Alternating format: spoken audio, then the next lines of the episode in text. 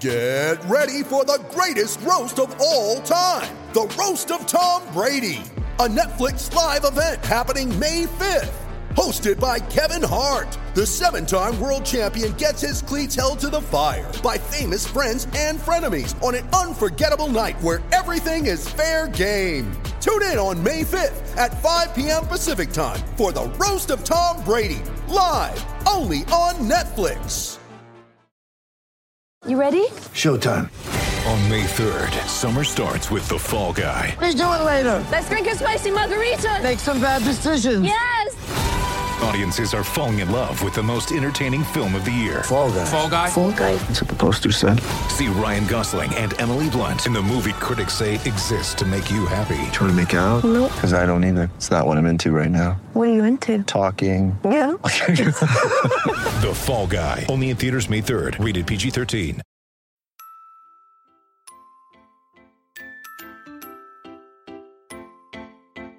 Uh huh. I just feel like I've been around the block, ripping up fantasy stock, working around the clock. Look at the view from the top. Mm. Researching rookies a lot? No, I just be listening to pods. Yeah, one in particular. I'm just a messenger. Let me just pass on the rock. Uh, Browning, Brunning, Bruning, pronouncing ain't what he's doing. What he's doing is not losing, but infusing you with new things. And there's Dennis the Bennett. Yeah. The man is a menace, yeah. Building a dynasty, some of the finest things. Promise you, you won't regret it. Mm. Sly as a fox, cultured in pop. Give him his props. Here is a thought, here is a box. And you cannot compare them at all, so don't even try. Careful with the news, but when you use a take, I take up Tony Fire. I mean Dyer, because anyone else is a huge mistake. Whoa. Fantasy round table, fantasy, fantasy round table. Yeah. Fantasy round table, come take a look at the crown, baby. Hey, fantasy round table, fantasy, fantasy round table. Woo. Fantasy round table, come take a look at the crown, baby. Go. What is going on, everybody, and welcome to another episode of the Fantasy Football Roundtable Podcast. It is the Week 11 recap show. Matt and Dennis are here with me, but as always, we are proud to be a part of the Pigskin Podcast Network. You can find them on Twitter at PigskinPodNet, where you can search the hashtag TPPN, which us and all of the other great shows on this network uh, hashtag as well when they go live. We've got baseball, hockey, fantasy, everything, soccer. So check out any of the other shows for any of your uh, any sports needs. Uh, before we jump into Week 11, gentlemen, how are we doing on this marvelous Monday? Well, my Lions didn't win again. They actually lost, but it was to the Browns, so I guess there's some solace in that. Uh, family's coming on Thursday. Wife decided I've got a bunch of painting I got to do to the house. So, anybody else's wife decide to undertake a renovation project? Just mine.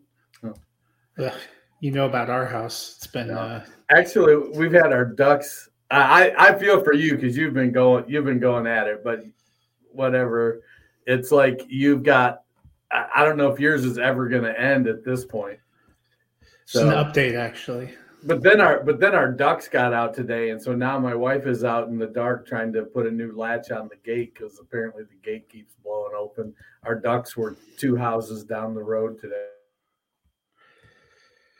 Yeah, well, fortunately, you uh, you are not hearing anything behind me because there's actually no one working on our house today because we only have uh, minor touch-up paint and they have to put baseboards on the landing, but we have flooring in our entire house.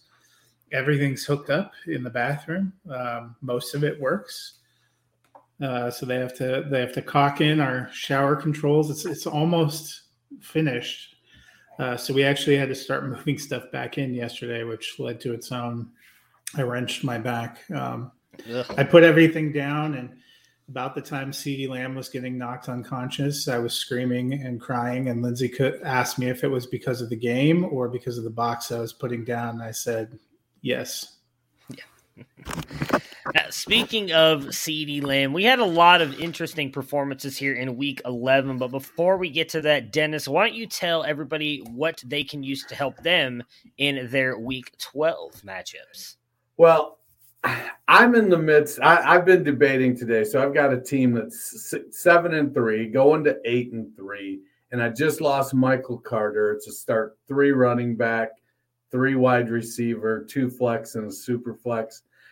So I'm digging into the Flash Update Pro to decide: Am I gonna do I is my team strong enough? Do I need to make a move? I'm I'm in the playoffs. Can I wait for him to get back? So, you, like me, you can get the tools that help Bob Harris reach the Fantasy Football Hall of Fame. The Football Diehards Flash Update Pro, a full suite of tools to help make you a better fantasy manager. Rankings, cheat sheets, mock drafts, consistency tools, target distribution, snap counts, and more. Use code Roundtable for an additional 15% off the already low price of $24.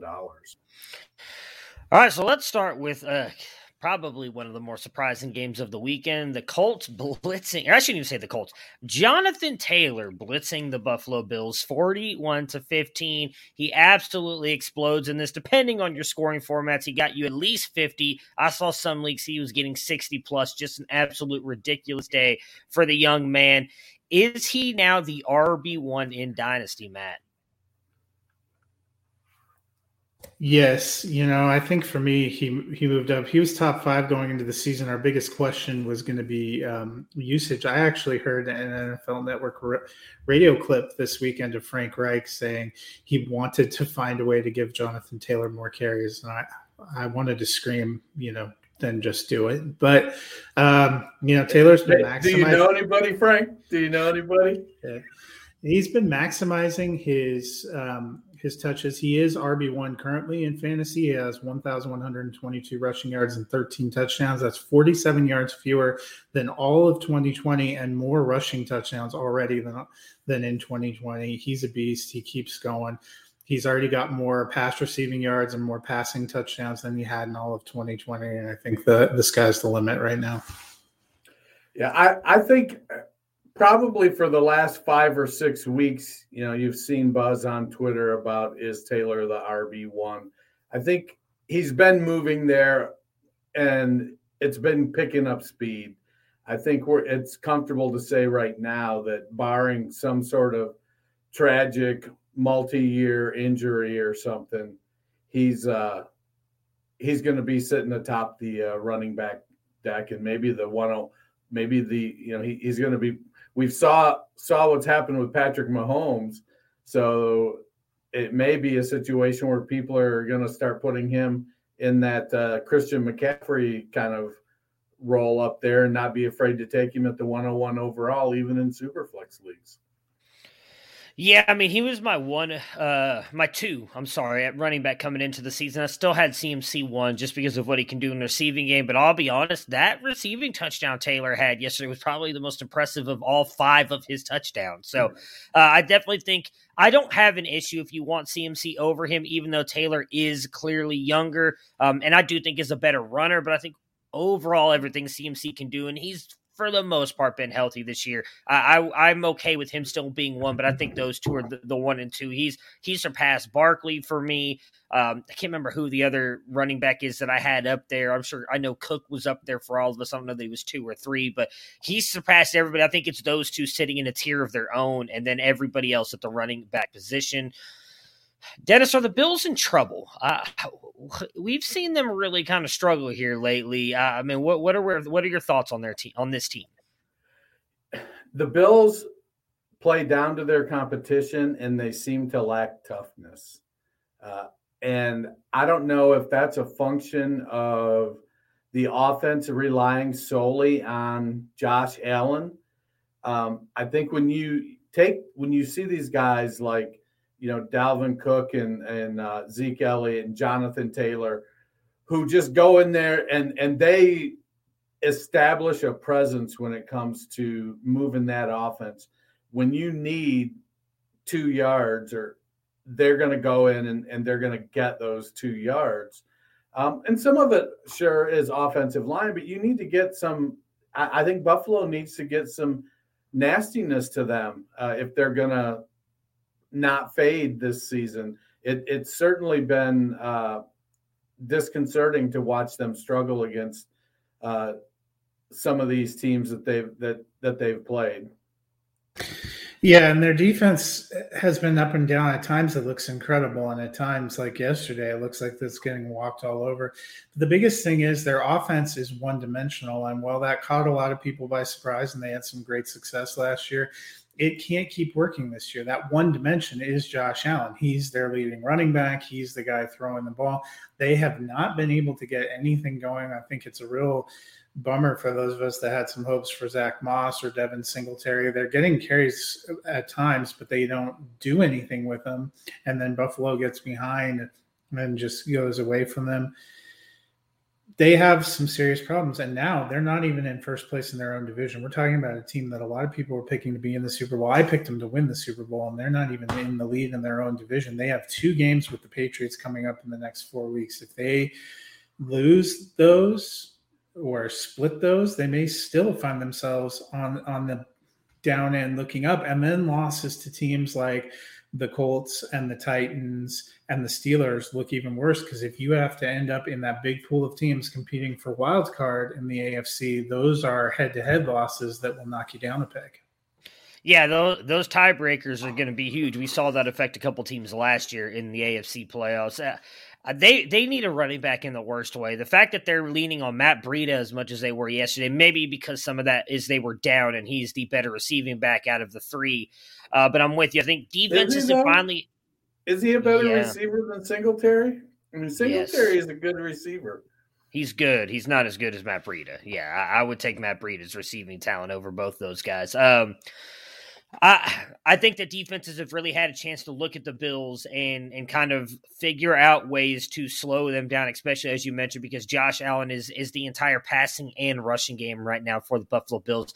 They've got to get it figured out. They have not had their bye week yet, correct? Or my I don't think that they have. So they have. Okay, well, yeah, they're they're six and ten and we played 11 games or they're six and four sorry they okay. we played 11 games. They they had a bye week because they were the same bye week as the chargers because i remember i lost oh yeah that's super flex quarterbacks. hell. yeah bye week hell. Okay. Yeah i was saying maybe they can if they have a bye week coming up soon they can kind of reset yeah. and fix everything but now they, they don't have that yet. It's it's gonna be they got a lot to fix. Even that defense yesterday i mean we saw it I don't want to panic too much on the defense because really the only two running backs that have gashed them are Derrick Henry and Jonathan Taylor, and both of those guys are the top tier at the running back position. So I don't want to freak out too much. But Matt, me talked about it a little bit on Friday that how good they've been against the run, and, and we mentioned Jonathan Taylor might be able to do what Derrick Henry did, and he did even better. No Lamar, no problem for the Ravens as they beat the Bears 16 to 13. Uh, no Lamar, no Hollywood, but the Ravens are able to pull it out. Dennis, did we learn anything about this team with that performance? Oh, well, I mean, they were playing Chicago without, you know, an aging Khalil Mack and terrible Matt Nagy head coach. It's wild when, if you look at the numbers, like before Fields got injured. So Fields and uh, Dalton played each right. It was a 51 49 split in snaps, but Dalton threw the ball twice as much as Fields did. Did he did he check out of run plays into pass plays that much? So I don't know. For me, Baltimore, no no Lamar and no uh, Hollywood. I, I don't know. I feel like it I don't. I still feel like it shouldn't have been that close. Uh, I feel like that defense is strong enough that they should have been able to uh, create an opportunity for a little more separation rather than a last minute field goal. Yeah, but I think we learned a lot about their toughness and resiliency. I mean, Tyler Huntley came in to lead that team on pretty short notice because Lamar was a scratch on Sunday morning he's had some time in practice, but has no real game reps. You're on the road in Chicago. Chicago's still a pretty decent team. They've honestly been playing the last few weeks without Khalil Mack and still been playing pretty well. I think that defense looks scrappy. I felt better. Let's just say I feel better about the way Baltimore's looking now after that win than I did after the last three weeks, where they kind of got walked on by a few teams. Yeah, I mean, the defense they're so good against the run, but they are just absolutely atrocious against the pass. I find it very weird that, as Dennis mentioned, Andy Dalton passes as much as he did, and they would not let Justin Fields do that. Like that is how you beat Baltimore Why you did not let Justin Fields do that is beyond me. And we saw it when Andy Dalton got out there. And I get it. Fields has struggled earlier in the year to pass the ball, but my goodness, if you don't ever let him pass it, he's never going to improve. So it's also just a weird game in general to see them go up with what was it like a minute left after an all-out blitz on a fourth down play that Andy Dalton is able to hit track star Marquise Goodwin for a major touchdown, and then they still let Tyler Huntley drive down the field and set up Justin Tucker for a chip shot field goal. Matt, the Bears fell short, but Mooney looked really good. Uh, what do we think of him moving forward for our fantasy lineups? Yeah, I mean, I just think he, uh, like Allen Robinson, who was a scratch yesterday, just need a quarterback. He got 16 targets. You like that? Was only able to catch five, able to turn it into 121 and a long touchdown. But I just don't know. You know, you're right. They don't have enough consistency in their passing game, no matter who the quarterback is, and that's the bummer. But I think he's at least up in flex territory. Yeah, I, I like the the results numbers Mooney put up, but that uh, five receptions on 16 targets makes me quiver a little bit about the process. It I, I didn't watch I haven't watched any of the Bears game yet.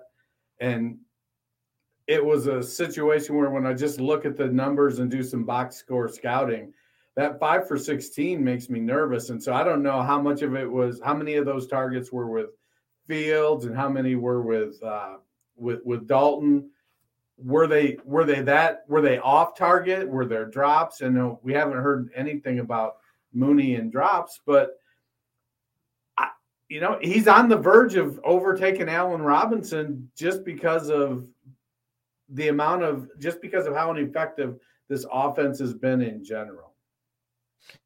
Yeah, I don't know exactly how many were with Dalton, but I do know that almost all of his yards came on one play. Uh, it was a he he juked a defender out on the sideline and then took it to the house.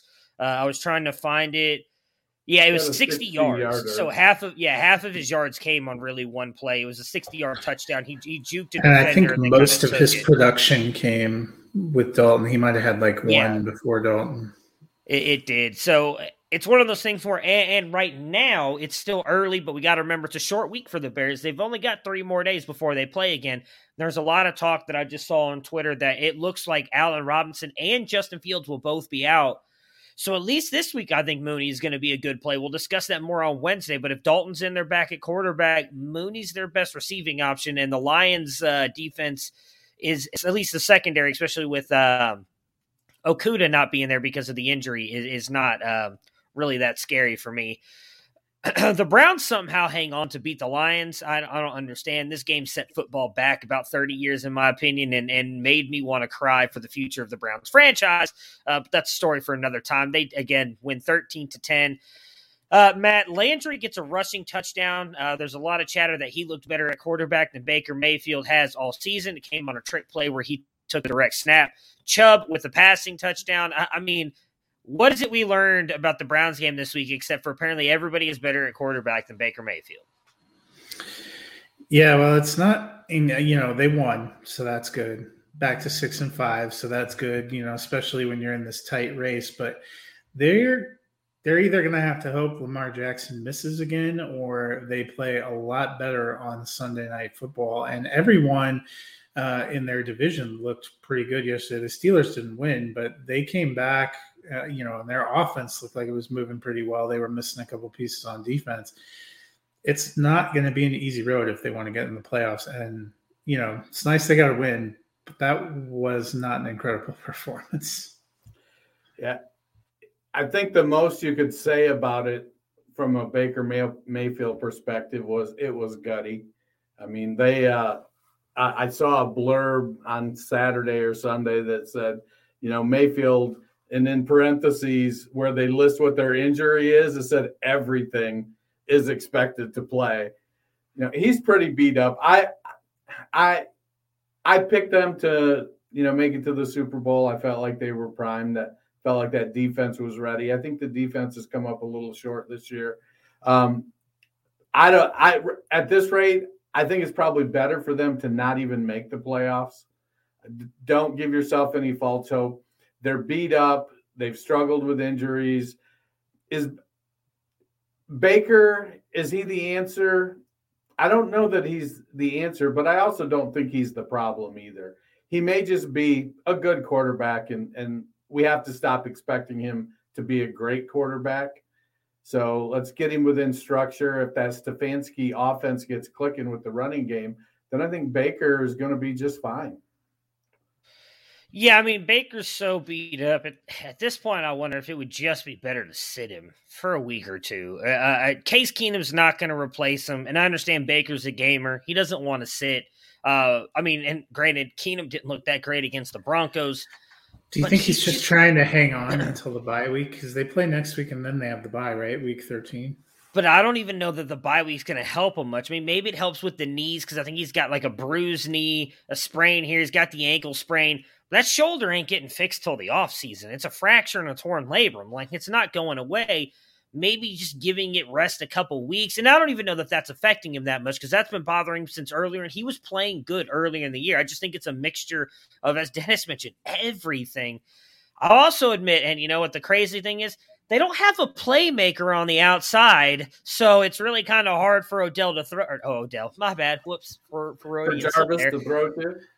What they are you talking about? Have... Nick Chubb caught a beautiful touchdown pass. He's your wide receiver one. He is our wide receiver one, and that's the problem.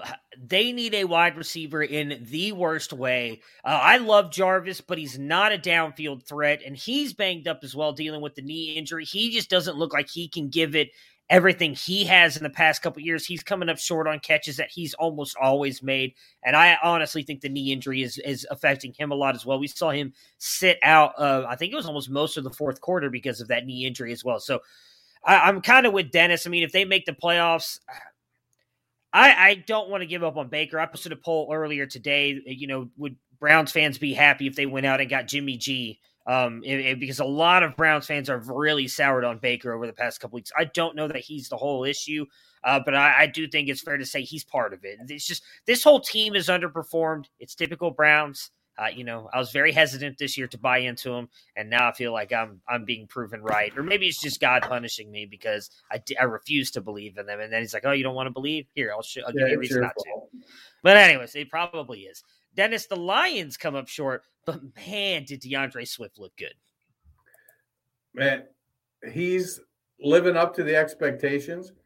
What is he? He's what, 5'10, 209. So he's got a sturdy build. He's fast, can make plays inside and outside, and he's an exceptional pass catcher from the running back position. So I I feel bad that you know it'll be nice, I guess, in in two years or three years when he goes to a contending team.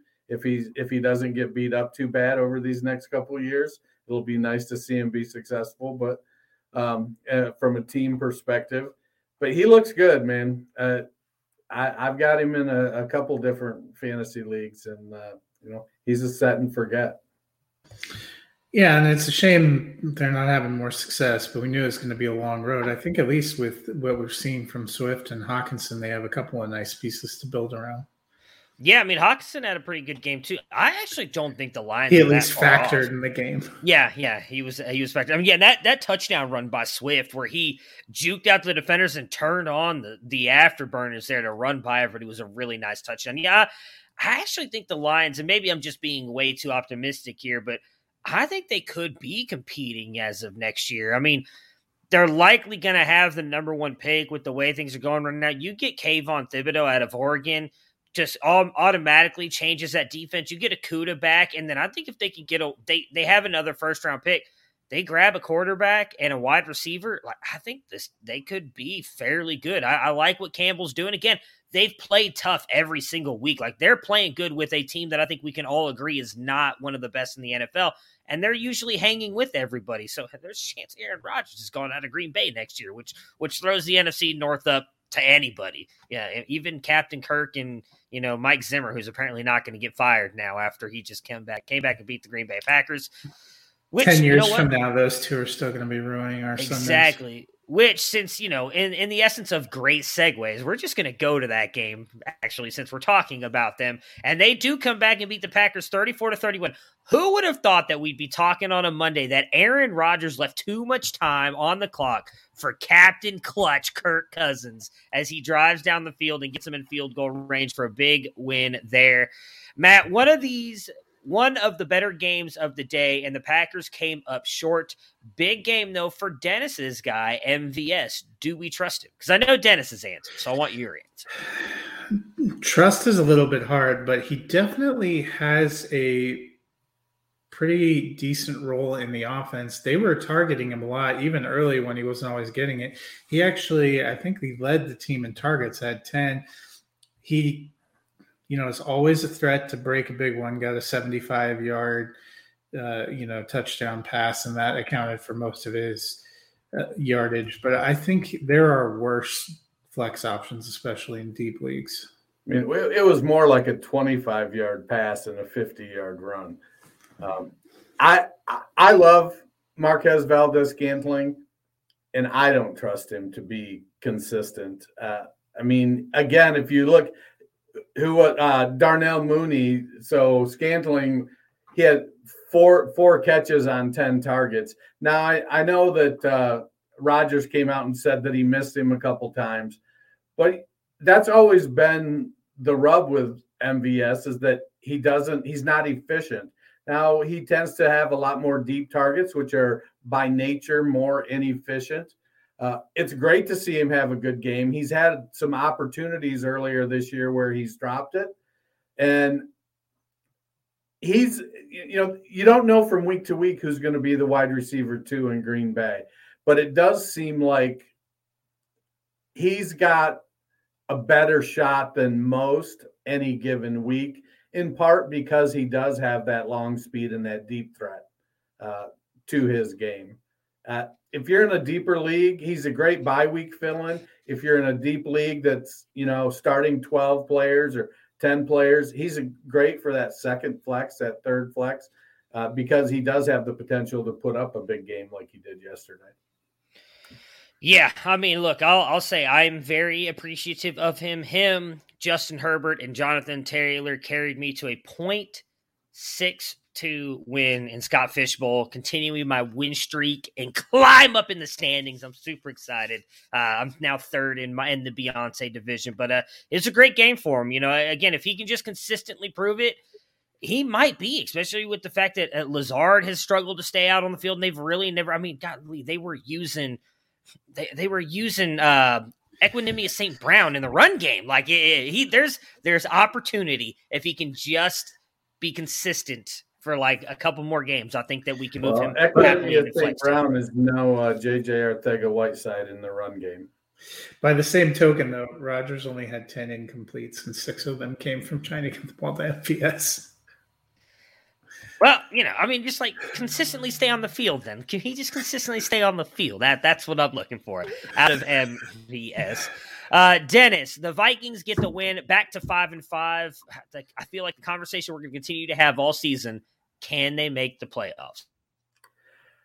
You know, if their defense can hold up, they've got the weapons. Uh, Tyler Conklin has stepped up to become a consistent player at tight end when they get in the red zone. And when you've got Justin Jefferson and Adam Thielen out wide, they are always a threat. I mean, each of them caught eight eight out of ten passes yesterday. Now, as somebody who's more often than not ended up with Thielen and Thielen instead of uh, Justin Jefferson, I will say that that 169 yards for Jefferson and two touchdowns over the 82 yards and one touchdown for Thielen is kind of makes me a little bit sad.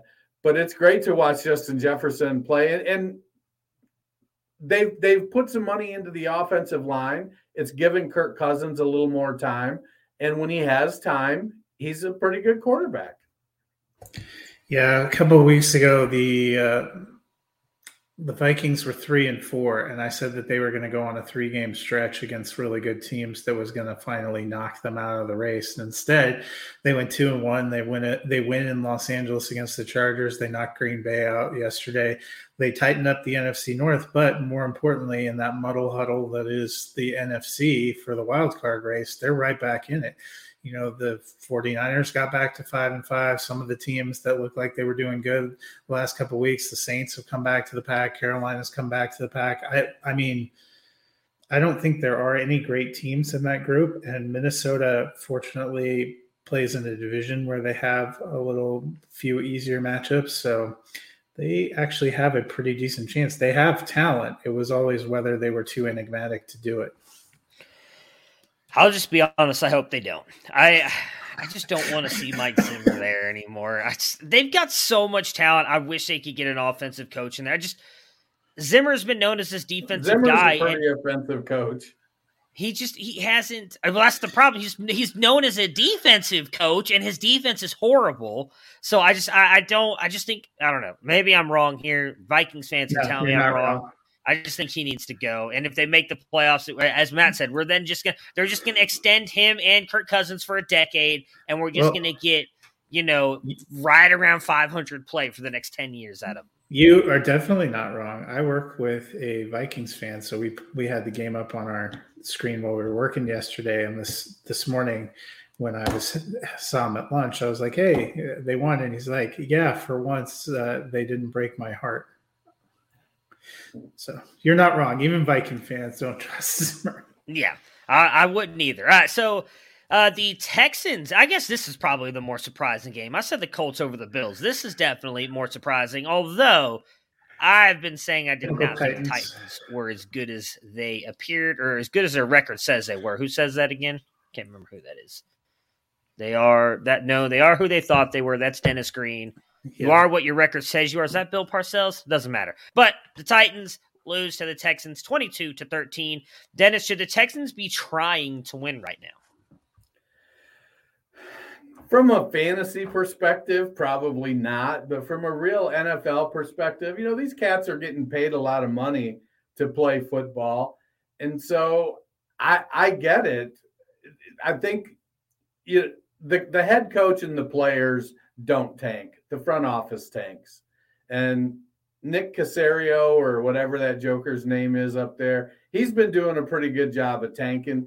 Uh, and and these tech now that they've got Taylor back, and even when they had Davis Mills, uh, the Texans were doing their best uh, uh major league Cleveland Indians uh, impression here, trying to to pull off some victories. They're you know, they have they're struggling in the run game, and if it wasn't for Tyrod Taylor pulling out a uh, a couple of touchdown runs, I mean, what DJ and Burkhead went, what's that, 31 carries for 58 yards yesterday, uh, and that's a that's a hot damn mess right there. They 100% should not be trying to win, um, which should make all Texans fans incredibly nervous since they play the Jets this next week. And they could end up swapping draft pick uh, draft pick position. I guess maybe the Texans are thinking that the Lions and the Jets, the Jets probably wouldn't take a quarterback, but I, I don't know why they're trying hard. I mean, I think it's Culley and the players. It, it's easy for us to say that, right? Like, don't go out there and win, but those players want to win.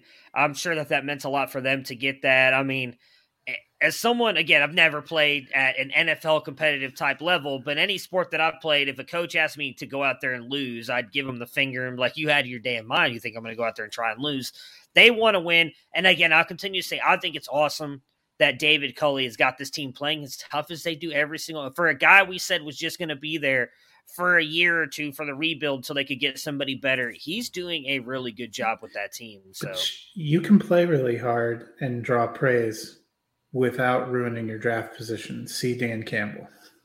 I will also say though that I think that's a little bit overrated because we see NFL teams miss on at least 50% of their first round picks. So you don't know that you getting the second pick compared to the third pick is, is going to be that much better. The only player, the only, and I'm probably going to be wrong about this because nobody else is coming to my mind. So I'll just say The only team that I think should continue losing, they should get one win, is the Detroit Lions because you want Kayvon Thibodeaux. He is going to change your defense the way Micah Parsons is changing the Cowboys defense this year.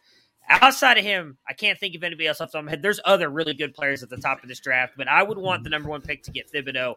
Uh, outside of that, though, I don't I don't think falling one spot because of because they're not going to win many more games. Now, if the Texans go on like a seven game winning streak, we'll come back to this episode and be like, my God, they probably should have lost a bunch of these games, but I'm, I'm kind of I, I'm okay with a win here or there.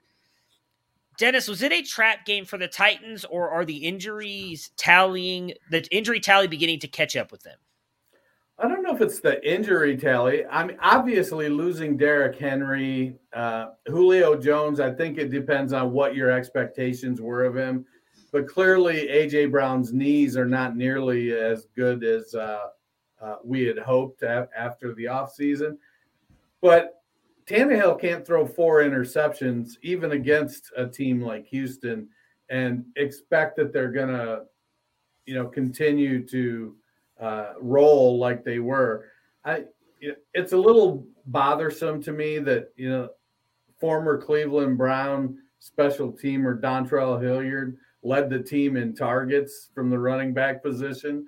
Uh, I, I kind of bought into the potential of what uh, D'Onta Foreman could offer, being a big guy like Derrick Henry. But you know, Adrian Peterson led the team in carries. And he did have a you know reasonable 4.4 yard per carry average. But at what are we week 11? Injuries are starting to add up for everybody, and and you have to have the depth. And there's only so I guess there's only so many positions you can have starter quality depth at, and I think I do think it's starting to show in Tennessee.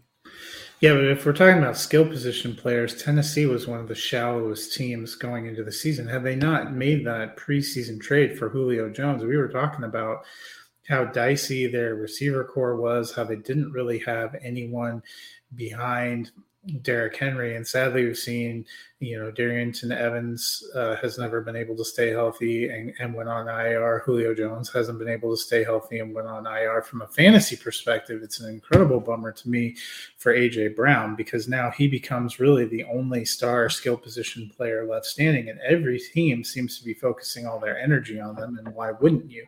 So, off of a stretch where he had three really great games, and it was like finally AJ Brown is back. He's seen 24 targets the last three weeks and only caught 11 passes for 106 yards and no touchdowns. That's that's because everybody's focused on him and they don't really have much else. And I think in terms of running backs, we forgot that Mike Vrabel spent his formative years playing for and coaching with Bill Belichick. So he's going to give you the middle finger on a player rotation every single damn time. Yeah, I'm not. Um, I'm not too worried about Foreman right now. Uh, Hilliard, I think he was out there so much because they were literally behind from the jump, and they never really got back into it because of of uh, Ryan Tannehill throwing those interceptions. And then, I mean, Peterson, I believe they had the same snap percentage. That was like nineteen percent. So while while Peterson got more carries, Foreman was out there. I just think Hilliard was so involved because of that. I still think Foreman's going to be the guy because even though I'm not a massive fan of him, I think he's better than what we've seen from Adrian Peterson the past couple of weeks.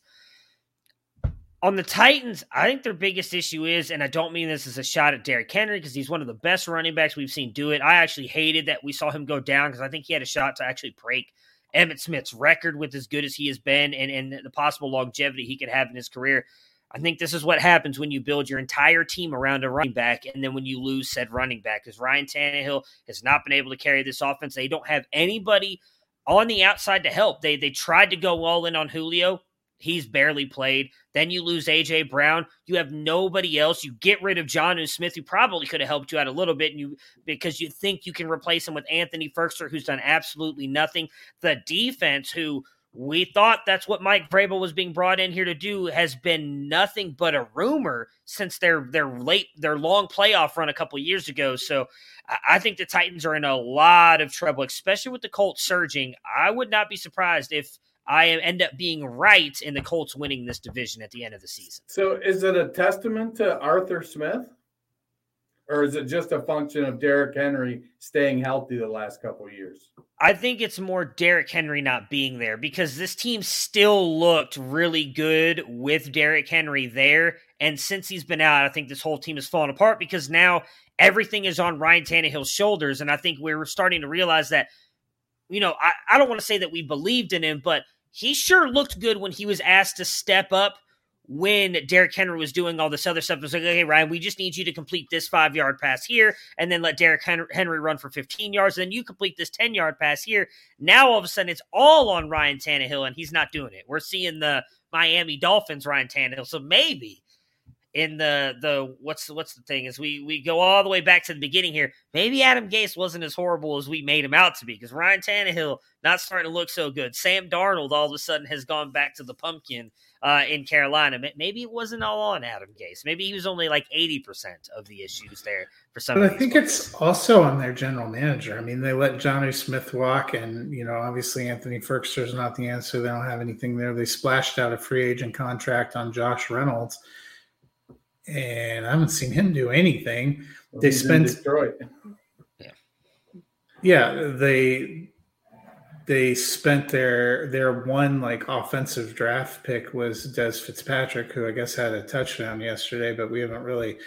That was a curious decision, and we haven't seen. No, it was lot. a bad decision. You can say bad. It was a bad decision.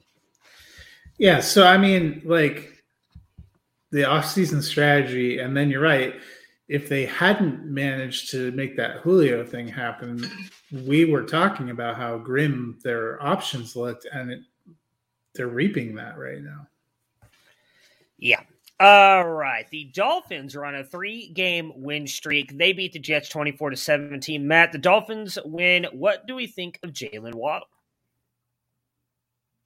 You know, I love what he's doing. Here was another game where the primary running back caught a passing touchdown and the primary wide receiver did the rushing touchdown, which is always very exciting. Um, but he seems to have picked up. He has good chemistry with Tua, which is what we thought was going to happen. Um, and I think he's become a real reliable play week to week. Yeah, I think you can count on Waddle. Um, I don't know if it's a function of everybody else being injured for so long. He hasn't had a choice but to step up or you know he was a high draft pick. We everybody thought he was good in in fantasy rookie drafts. He was widely regarded as the wide receiver two or wide receiver three, um, depending on how much uh, creed you uh, put into BMI. Um, but no, Waddle looks good. He's explosive and he he's got good chemistry with Tua, like like Matt said. So if if Tua can stay healthy and they if they can find some run, balance with the running game, you know, Myles Gaskin can stop this every other game kind of charade we, we seem to be getting from him. You know, they've, they've got weapons. You know, if they can get their defense to play consistent now. Yeah, Waddle is, has really been looking good, and I can't imagine how good he's going to look with Deshaun Watson next year. On the Jet side, it's another good day for Elijah Moore. Dennis, uh, are we starting to believe in him being a flex option every single week? I mean, imagine the second, third, and fourth string quarterback of the Jets bringing this offense alive while their future franchise quarterback, Zach Wilson, has been bupkis. You know, the the snark in me says, "Yeah, I'm all in until Wilson comes back." Uh, but no, I I think more his it's going to come down to Saleh and LaFleur. If they can keep him, if they decide they're going to keep him on the field, he's making plays. Get him out there with Corey Davis, and if they're if they insist on having Jamison Crowder in the slot, then by all means go run three wide receivers. But Elijah Moore is looking like the real deal. Uh, he made uh, Joe Flacco looked pretty good this weekend. Yeah, you know, it happens once, okay, twice maybe it piques your interest. Now three games in a row. That's that's a that's a good trend. The last three weeks, Moore is wide receiver two. He's seen 25 targets. He's caught 18 passes for 269 yards and four touchdowns. And as you said, he's got touchdowns from Mike White, Josh Johnson, and Joe friggin' Flacco. Um, as long as Zach Wilson's return doesn't dampen his usage, which seems sad to say, he, you know, it's wheels up. We thought it was a good talent, good landing spot. We saw flashes of it in training camp and in preseason, and now it finally looks like it's coming to bear. And with Michael Carter banged up and missing now a couple of weeks, they're going to need that passing game. Yeah, uh, I mean, play Elijah Moore for the next week or two until Zach Wilson comes back, and then firmly put him right back on your bench because uh, he is going to struggle with the Jets franchise quarterback. The Eagles with the big win this weekend, 40 to 29 over the Saints. Matt, Saints drop another one. Can they stay in the playoff race without Winston? That's a real question, and I don't know if you saw it today, but they splashed out a big contract for Taysom Hill, which makes absolutely no damn sense since they have eschewed putting Taysom Hill in so that they can play Trevor fucking Siemian, who's been fine, I guess, except for they've lost every damn game that he started they need some kind of a spark on offense. It would help if they could get Alvin Kamara back. The Sadness Bowl is what takes place on Thanksgiving night as the Saints uh, and the Bills lock up in a loser probably just writes off the rest of the season matchup. The Saints look like they were in great position and they have faded away hard. And I think they need to figure something out and fast. Yeah, the the Saints are another team very much like Tennessee that um, kind of built their team around one guy and, and hoped that some other pieces would step up and, and start to flourish. And then when Kamara went down and they lost Winston, uh, you know, Tre'Quan was injured for much of the season. He looks like uh, Smith looks like he's kind of the guy there uh, that now they've lost Trautman. So we'll see if Juwan Johnson can get back any of that week one magic. Um, it's a situation where I I saw that news about uh, Taysom Hill and thought maybe they're going to make him play quarterback, but then the, then you see that it's flex. It, it it literally has a flex structure in the pay based on what position he's playing. So I'm like, how the hell do you do that? Is it like is there a percentage snap percentage at a position? Crazy. Yeah, I don't I don't know what kind of blackmail Taysom Hill has on Sean Payton, but good on him because dude's getting paid. On the Eagles side here, Dennis, uh, they win and Hurts continues to look strong. Are they back in the playoff race? You know, it seems so. They got Miles Sanders back. They actually let him carry the ball. Uh, it would have been fantastic for me if they let him actually carry the ball into the end zone. Um, but C'est la vie, I guess. No, Hurts is doing what a lot of young running quarterbacks have done in the past. He next year he's going to have to take a step. I was, you know, I've been in the. He's a placeholder. They're going to go get a quarterback camp, but the last few weeks I've come around and I feel like he's he's the quarterback in Philadelphia at least through 2022 and then we'll see what happens after that. Uh, but he's stepping up and playing well. Yeah, I like the fantasy. I like the way Hurts is playing. The next five games for the Eagles are they have the Giants twice, Washington twice, and the Jets. They're five and six. We just talked about the NFC. That is not a murderer's row. If they win four of those games, I think they're in the playoffs. Yeah, and again, Hurts securing his future, I think, with the, at least for one more season. And I, will I'll argue. I believe yesterday was his 16th game in the NFL, so that's a full season. He's continued to get better and better. I'm really liking what I have to see from him, or what I've seen from him. The Washington football team spoiled the return of Super Cam. They won 27 to 21. Matt, it was before another win for on, Washington. Before we get onto that, how about we talk about DraftKings? Okay, go ahead. Quick. So this Thanksgiving, be thankful for family food and free bets. That's right. DraftKings Sportsbook, an official sports betting partner of the NFL, has a Turkey Day no-brainer you can't miss. New customers can bet just $1 on any Thanksgiving NFL game and win $100 in free bets if either team scores a point. If Sportsbook isn't available in your state yet, you can still get in on the Thanksgiving NFL action. Make sure you're Make your first deposit and you can play free for millions with DraftKings Daily Fantasy Football Contest. DraftKings is safe, secure, and reliable. Best of all, you can deposit and withdraw your cash whenever you want. Download the DraftKings Sportsbook app now. Use promo code TPPN and bet just $1 on any Thanksgiving NFL game and win $100 in free bets if either team scores a point. That's promo code TPPN. Thanksgiving at DraftKings Sportsbook, an official sports betting partner of the NFL. Must be 21 or older. New Jersey, Indiana, or Pennsylvania only. New customers only. Restrictions apply. See DraftKings.com slash sportsbook for details. Gambling problem? Call 1-800-GAMBLER. All right, Matt. So as I was saying, we saw another win for Washington, uh, but is it too late for them to turn it around for the playoff race? Yeah, they're four and six now. The NFC is pretty soft. If we think that they can bounce back and win consistently, maybe I'm sh- just not sure. I have total faith in them. And if it's coming down to them or the Eagles, as we talked about, with you know they're going to play twice in the next six weeks, I would bet on the Eagles actually, which seems the inverse of how I would have felt when we started the season. You know,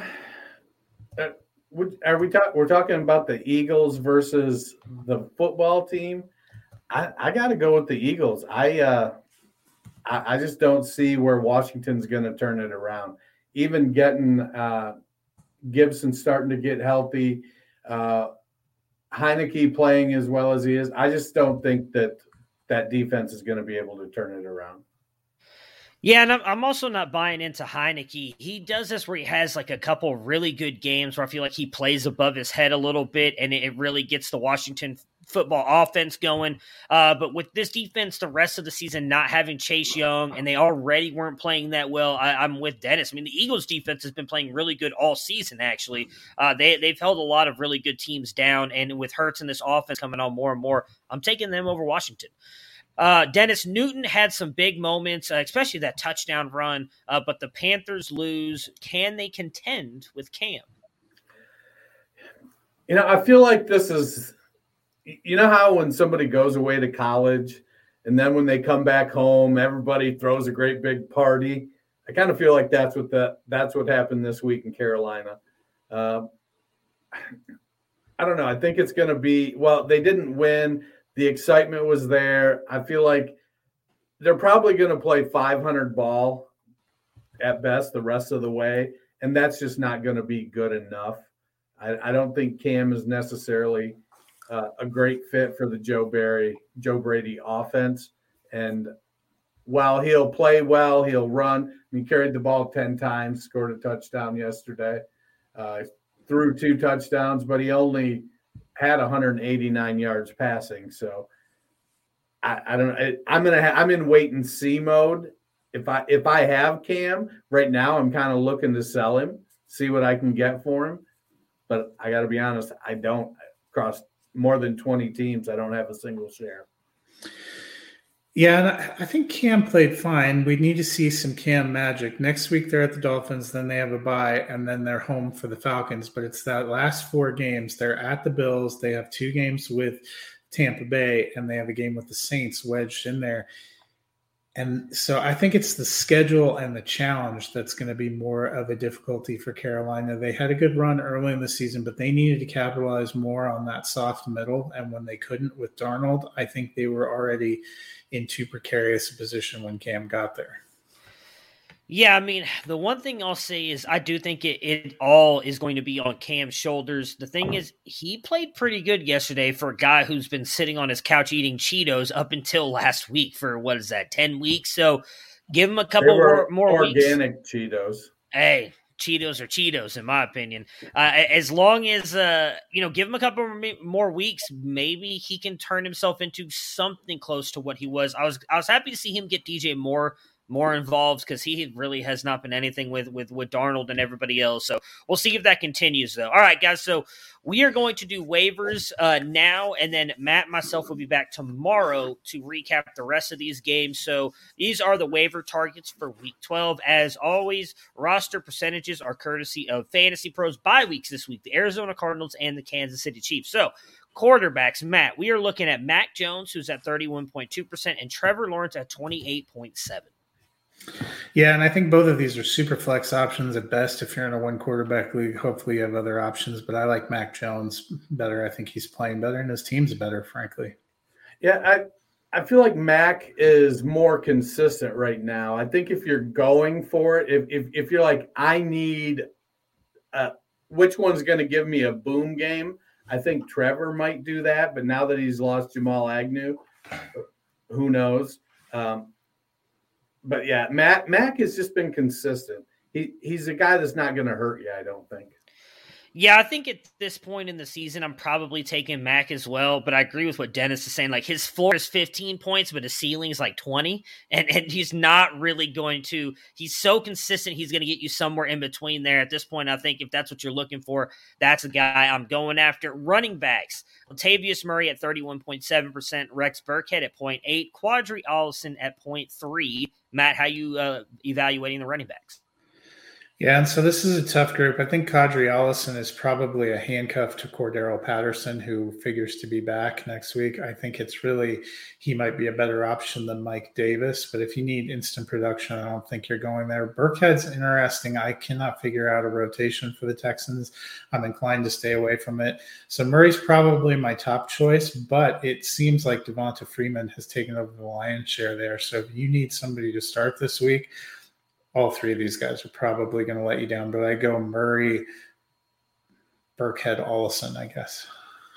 Yeah, I I don't know what you do with Burkhead and Ollison. It's it's and I'm a Qadree Ollison guy, but I I don't have any confidence that he's going to keep getting, you know, seven eight touches.